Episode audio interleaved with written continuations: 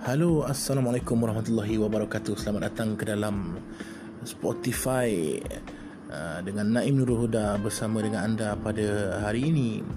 Jadi apa khabar anda semua?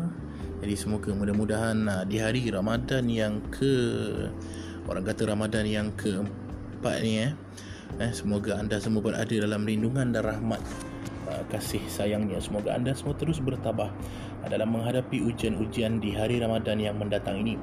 Okey, jadi pada hari ini kita ingin mem- mem- membincangkan lah, lah, membincangkan uh, satu topik yang di mana topik ni agak orang kata agak orang kata agak viral jugalah sekarang ni uh, di mana kisah dua orang eh, dua orang bodyguard bekerja kata kaki tangan lah eh. Dua orang bodyguard brother boss ni uh, dia kena pukul akibat uh, kerana dia berpuasa jadi sebenarnya isu ni adalah isu yang agak uh, orang kata agak sensitif lah bagi kita orang Melayu, orang Islam lah eh.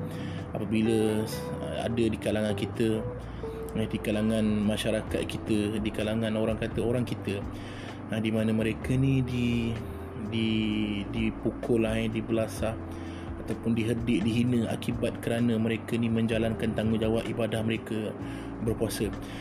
Jadi sebenarnya tak ada tak ada orang kata tak ada kalau benda tu berlaku di kalangan kita rasanya lebih baik kita tinggalkan pekerjaan itu dan mencari pekerjaan yang lebih baik.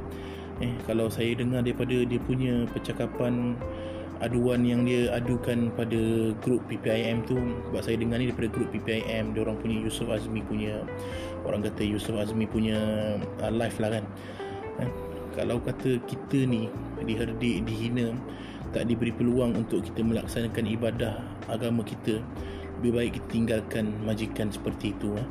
tak patut lah eh, tak patut okay.